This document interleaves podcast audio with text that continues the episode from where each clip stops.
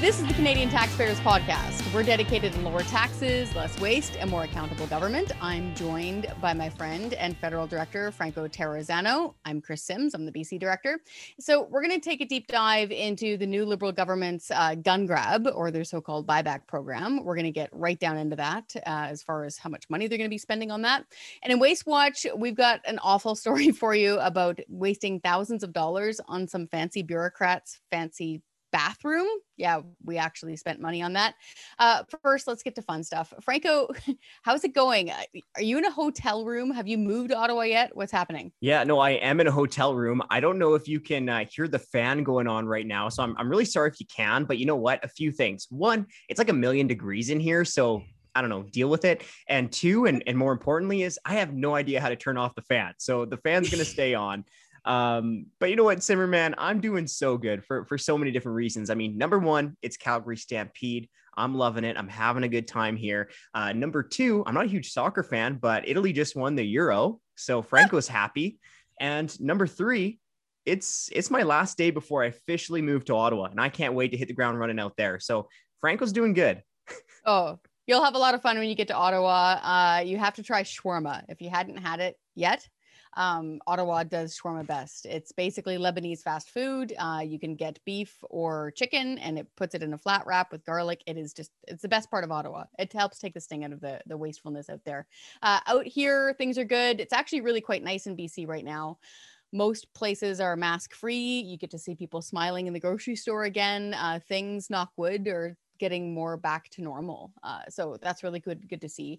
What really sucks though is our gas prices. If I can just go on a bit of a work rant here, our gas prices in Vancouver are more than $1.70 per liter. So even if we're just filling up our simple minivan or our sedan, our family sedan, it costs us more than $100. It's super expensive, and it's actually putting a ding in a lot of people's travel plans. And so that's really starting to hit people's bottom line. A lot of folks aren't really able to foot their bills right now, because often they used to cross the border to go down to the States to fill up on their commuter fuel. And that, of course, has been shut down for 1.5 years. They're not allowed to cross the border. And here we are stuck with the highest gas price in North America. And I must point out, it's actually the highest gas taxes in North America. It's about 68 cents per liter. So that even beats, you know, crazy California for gas taxes. So that's one of the downers out here. Other than that, though, the weather is fine and people are enjoying it. You know, Simmer, whenever I hear about gas prices out in the lower mainland, for some reason, I always think about supply, right? Yeah. Of course, right? I mean, Alberta, BC, we've had some good back and forth over supply issues, pipelines, Trans Mountain. And it really brings to mind, just, you know, being in Alberta for the last day, it just really brings to mind Keystone XL and what happened there where you had President Biden, he pulled the plug on Keystone XL. And it really just comes to mind, you know, how important it actually is to clean up our own backyard, right? To make sure that we can actually get stuff built in Canada without dragging taxpayers further and further into debt. You know, unfortunately, we have the Trudeau government making that harder with Bill C-69, the No More Pipelines Law, Bill C-48, the discriminatory tanker ban. You know, I could probably go on and on and on. But there is something else that I'd like to chat about when it comes to gas prices and taxes. And I got my notes here because it's pretty mind-boggling. So the parliamentary budget officer, it's like the government's independent budget watchdog, they looked at how much it would actually cost to meet Trudeau's environment targets.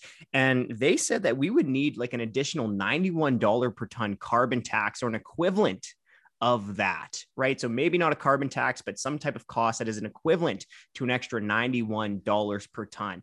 And that's on top of the $170 per ton carbon tax that Trudeau has already announced by 2030. So you add all of that up, and I mean, we're going to be dinged for policies that cost an equivalent to a $261 per ton carbon tax. Absolutely crazy. That's nuts. When you break that down, I was looking at that math that you sent my way a couple of days ago. And if you break that down, that's about 60 cents per liter just in the carbon taxes on gas. Crazy. So if you're filling up that minivan we mentioned, or even your family sedan, that's about $40 per fill up just in those carbon taxes. And folks who are watching who aren't in BC, I can't stress to you enough. People fill up their vehicles for everyday life, and it's unaffordable here. Like people, I heard one lady actually gasp when she was at the gas station next to me the other day, because we commute all the time as well. People go downtown to Vancouver all the time here from the Fraser Valley. So if you want an unaffordable lifestyle, have these kinds of carbon taxes. That's just crazy. We can't afford this across Canada. Speaking of other gigantic costs, this really blew my mind. We really need to talk about Trudeau's gun grab. So we just saw that report from the government's independent watchdog that suggests that it could cost taxpayers hundreds of millions of dollars. It's more than the politicians even said it was going to cost. This is all on the so-called gun buyback program. So we need to dive into that.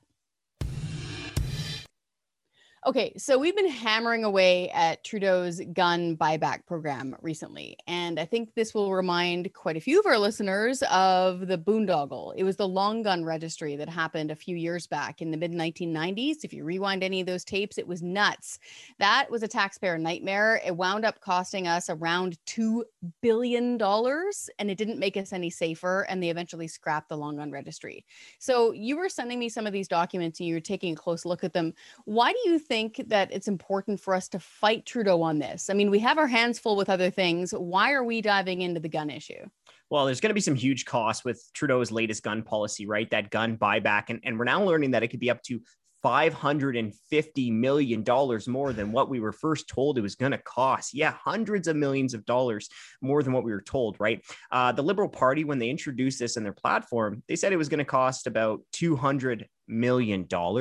And then we heard the minister in charge of this file say it'd be somewhere between $300 and $400 million.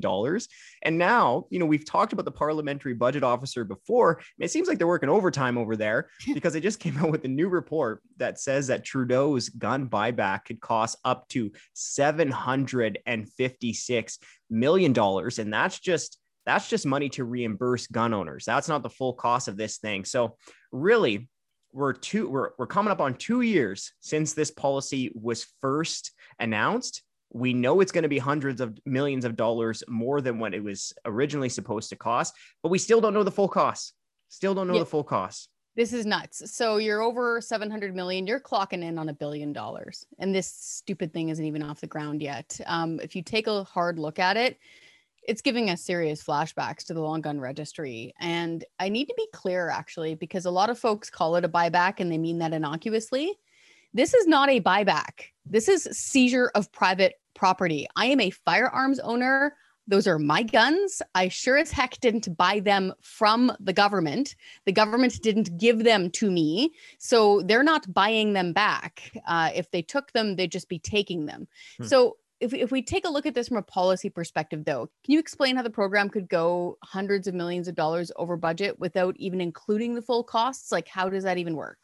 Yeah, I mean, you know what's kind of funny about this, Simmer, is that we're both really coming at this from different perspectives, right? You're an actual legal gun owner. I wouldn't even know what to do if I had a gun. You know, I have no idea. But what I do know is a boondoggle when I hear one, and this is definitely going to be a boondoggle. And let me just go one step back, just for all of us non-gun owning Canadian taxpayers out there like me. So essentially, what's going on right now is Trudeau is banning a certain type of legal guns. And then what he's going to do is he's going to use taxpayers' money, our hard-earned income, to reimburse those legal gun owners. And I have to make this clear is that in this program, Trudeau is targeting law-abiding Canadians. And here's where that's up to $756 million comes in. So that is just the cost just to reimburse legal gun owners for their guns, right? But it doesn't actually consider the cost to actually administer this thing, right? Hiring the bureaucrats, hiring the extra police officers, collection points to collect the guns, transportation costs to actually transport the guns. And you know what? The parliamentary budget officer, they said they couldn't figure out those extra administration costs because apparently the government has no idea how much that's actually going to cost. You know, this just adds on to the problems. I mean, we're already $1 trillion in debt. This government, it just seems to take blowing money to an Olympic sport. Here they are wasting money, and we still don't even know how this thing's even going to work or not work. And we have examples of how this won't work. Like we have New Zealand, for example. Those admin costs got out of hand real fast. They were nearly double by the time they were finished, based on what the government had initially been estimating. They destroyed people's firearms, sometimes right in front of them. I've seen video of it where the person hands it in. Again, this is a legal, law-abiding firearms owner. They hand it in and they watch as they just take the barrel and bend it around. In some cases, this firearm has been in their family for years. It's quite something. And we're not even really sure about compliance. I've been reading articles and doing a few interviews here and there. And apparently right around the time of the so-called buyback or the banning, there is a big run on like 12-inch diameter PVC piping. So not so sure if they had a big plumbing problem there in New Zealand or if this was a coincidence that happened along with people not wanting to hand in the firearms. So how do we actually have a good estimate on how much Trudeau's gun grab is actually going to cost, or are we sticking to the 700 million mark here? Well, no, we do know it's likely going to be way more expensive than that, right? So we don't have numbers from the government. The government hasn't been able to provide taxpayers with the actual number of this program, just some estimate on how much it's going to be just to reimburse legal gun owners. But fortunately, the Fraser Institute, they have a professor there from Simon Fraser University. He has looked into this. And what's really important here is that he says, if you just look at the cost to reimburse gun owners, it's going to fall way short, because he says the most expensive part of this type of program is the staffing costs, the actual cost to administer the program. And when he looked at those costs, this professor from Simon Fraser University, he said that staffing and administration costs could run between $1.6 billion all the way up to close to $5 billion. So yeah, I mean, it's absolutely staggering. When you include the full cost of this program, we could be talking about in the billions and billions of dollars. This is just going to be the boondoggle of the long gun registry all over again. And for folks who weren't around for that, that was introduced by then the Chrétien government, Liberal Prime Minister Jean Chrétien, back in 1995. Back then, I remember this distinctly because my family have always been firearms owners. We grew up on hunted meat. We were told that it would cost around $2 million, and it wound up costing more than $2 billion. With a B. So that conversion was pretty hard to take. We blew a lot of money on that. It was eventually scrapped by the Harper government. $2 billion, that's easy to say, but it's actually tough to understand. So to give folks an idea of how much money that is, that would take you 200 years to count to 2 billion. If you started right now, 1, 2, 3, 4, it would take you 200 years sitting here. That's how much money they blew on that mess. And again, it didn't make us any safer. And the CTF, Taxpayers Federation, back then, we were just in our infancy, but man, we played a big role in that. We played a big role in killing the long gun registry. We petitioned the Auditor General to audit the program, and her office at the time did so twice, and they found that the program was a huge boondoggle. We helped uncover that crazy misspending, and we kept pressure on the Conservatives until they eventually scrapped that program. It could have easily fallen off the wayside, but we kept the pressure on, and we need to do that again. Yeah, and we will. And this fits squarely within our mandate, right? I mean, number one is the obvious. We just talked about the costs. This could come into the billions and billions of dollars. And I mean, that's so important right now. I mean, it's not like this government has a ton of money. It's not like this government has money just growing on trees, although maybe Trudeau thinks that's how his tax dollars are going to be coming in. But that's not the case, right? We're more than $1 trillion in debt. And then on top of the huge costs for this program to taxpayers, is maybe the more important issue is that this is not going to make Canadians safer. It is not going to make Canadians safer, even though it's going to cost us a ton of money. I mean, for starters, if you look at some of the data, we do have some from 2018. About half of the gun murders in Canada from 2018 came from handguns. Mm-hmm.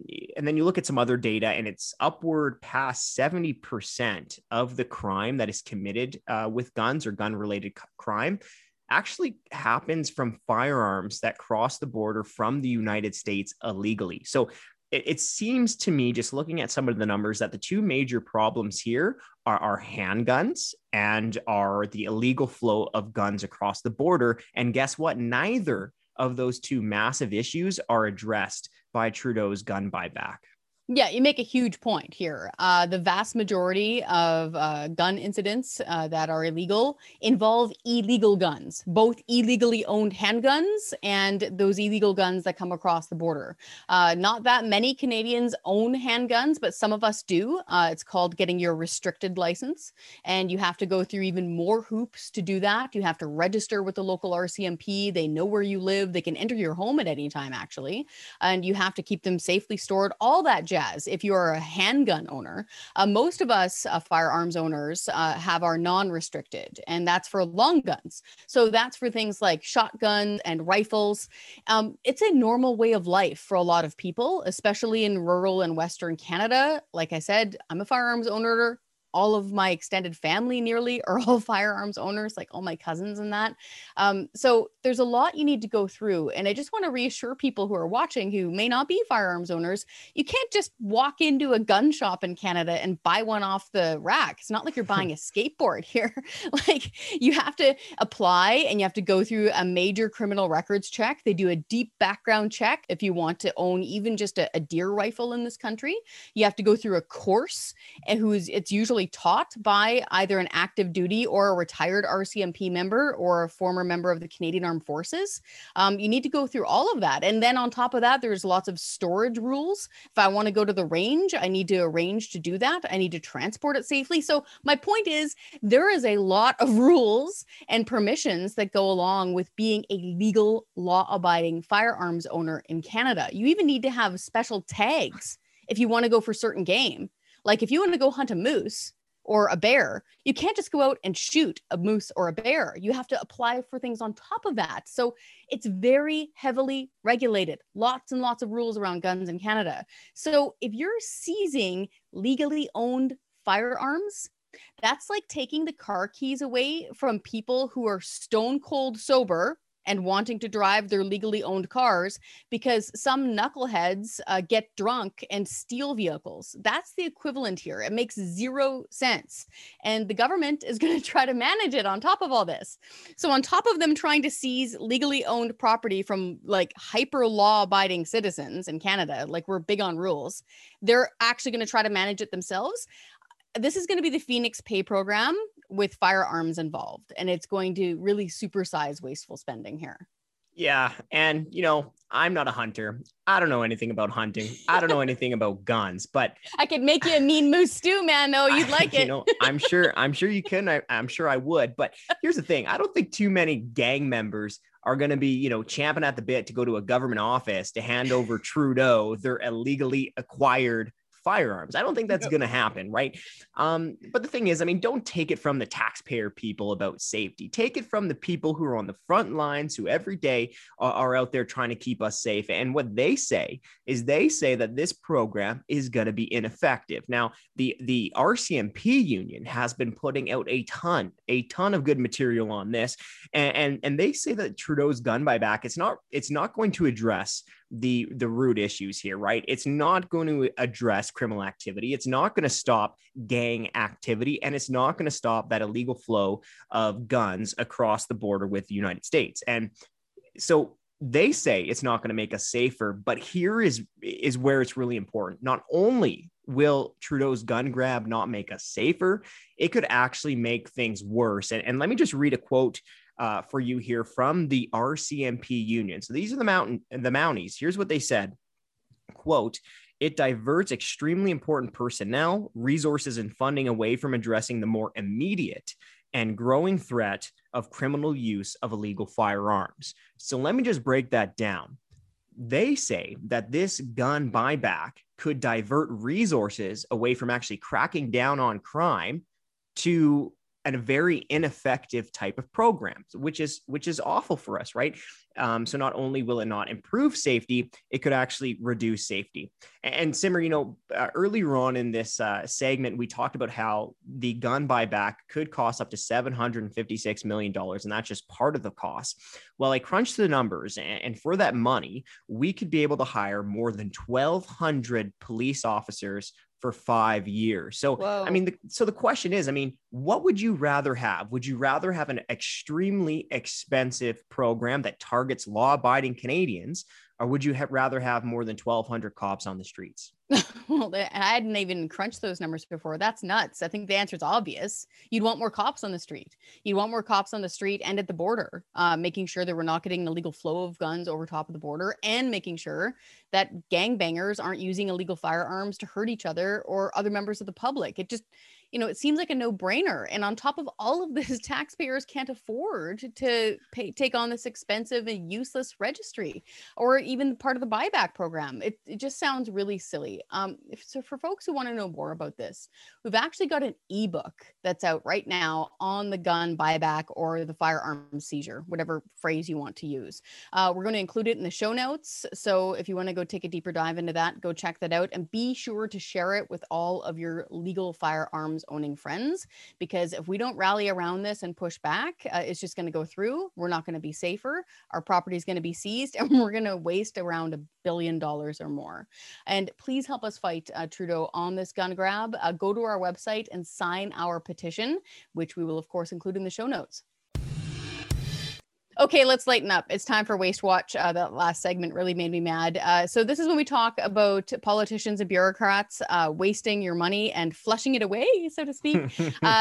So that works, of course, because our story is actually about a really lavish lavatory. Franco, so you're all set. You're actually in a hotel room. You're all packed and ready to go to Ottawa. Are you ready, my friend, for the gold-plated bidets on Bank Street, which await you? Oh, man. I don't think I'm ready for a $19,000 washroom. So let me just take a step back here. Crazy. We saw this. It was originally reported by Blacklock's Reporter. Man, are they ever doing a good job digging up a bunch of government waste. They are in the business of government waste, just like we are, it seems. And I guess business is pretty good there. So let me take a step back. $19,000 was paid so a bureaucrat, an executive bureaucrat, could have their own bathroom. It's almost like you have bureaucrats in Ottawa who are watching our show and are just teeing us up for a bunch of jokes about flushing our tax dollars down the toilet. Yeah, no kidding. This had better be a gold-plated toilet. Did Donald Trump install this? I have to ask. This is just ridiculous. Honestly, how did they spend this much money? I will say, if you haven't spent a lot of time in Ottawa, flying out there and landing there from Western Canada is kind of a shock. You wander around Parliament Hill, and the thought that came to my mind is, oh, this is where all of our money is going. But I wasn't expecting $19,000 on one bathroom. I got to ask what kind of fixtures must have been in here. Why is it that a bureaucrat is actually getting an executive washroom? Why do they need an executive washroom? Yeah, well, this was the first, they don't need an executive washroom. Let's just say that one right off the top. Now, this executive washroom was supposed to be for the head of the public health agency, right? And she was earning over $270,000. So, I mean, just the salary alone, a huge six-figure salary, and then a $19,000 for your own executive washroom. Absolutely crazy. Now, she eventually ended up leaving that position. Oh. And, well, don't feel too bad. Don't shed a tear, because she landed in a lateral position, also bringing in that $270,000 plus salary. So life's not too hard over there. Talk about a golden parachute right over to another, bureau drawer. That's just unbelievable. So we need to make fun of her once she gets an executive bathroom over there too. But I wanted to ask, do you hear this kind of stuff coming out of Ottawa frequently? Like every time I try to scratch beneath the surface on spending, it seems, and we send in an ATIP or an FOI, as we call them, they seem to just constantly waste money. And it's stuff like this that really bothers people because they can relate to it. They ask themselves, gee, where is my washroom when I'm at work? Usually it's obviously, shared by staff. Most people don't get an executive washroom. And frankly, this is not Apple. This is not Google. She's not running Ford Motor Company. She's a bureaucrat. She does not need a corner bathroom.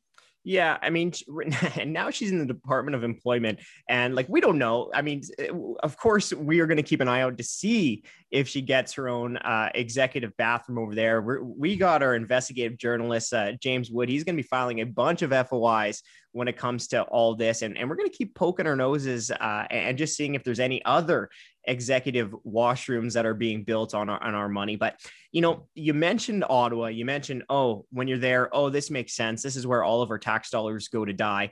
And just one story that just comes to mind here is, and we talked about this on the show, is the renovations for Parliament Hill, right? Yeah. Costing what, $5 billion to renovate Centre Block. And like, okay, we understand that you have to keep these buildings in good shape, but $5 billion, to me, it just seems like these bureaucrats just don't understand that taxpayers work really hard for our money, because it doesn't seem to me like they're making a conscious effort to try to do things as efficiently as possible. Yeah, exactly. There's Centre Block, and the one that always jumps out at me was the skating rink. Crazy. Them spending money on a skating rink on Parliament Hill when the world's longest skating rink is literally like a slap shot away. That was unbelievable at the Rideau Canal. It's just nuts. Absolutely. So get used to it. Unfortunately, once you land there, you will be shocked every time you look around at the amount of waste. But folks, if you're listening and watching this and it's driving you crazy, we understand, but you can either laugh or cry. So instead of crying about it, laugh along with us. Be sure to head over to our website, taxpayer.com. We actually have a really cool store there, and you can buy swag. You can buy shirts, you can buy hats, you can buy jackets even, and be sure to check out our show notes, and we'll give you a 15% off promo code, and you can save some money there. Yeah. And, you know, before we let you off the hook, we just got to say thank you so much for watching. Thanks. We really enjoy it. We really enjoy being able to kind of laugh about waste watch and hammer these politicians when they spend our money in crazy ways. So we hope you enjoy the show as well. And we have to give out a huge thank you to our investigative journalist, James Wood. We also got Grant, the video guy, who's helping us with some editing. He does some great job. So thanks, fellas. We really appreciate your work, and we really appreciate you making it sound like we know what we're talking about. And one last thing before we go. Please, please, please like, share, subscribe, and share this video and this podcast with your friends and family so more taxpayers can join the fight. Catch you next week.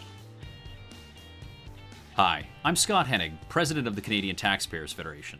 If you've got another minute, I'd like to ask you to think about the one person you know that would really enjoy listening to this podcast. Do us a favor and do them a favor and send them a quick note to let them know about it. At the Canadian Taxpayers Federation, we believe there is power in numbers. That's why we've worked so hard to build an army of taxpayers who are ready to push back. And we did it because people like you shared our work with that one person that they knew would really appreciate taking part. Thanks for listening, and thanks for doing your part to make Canada a better place.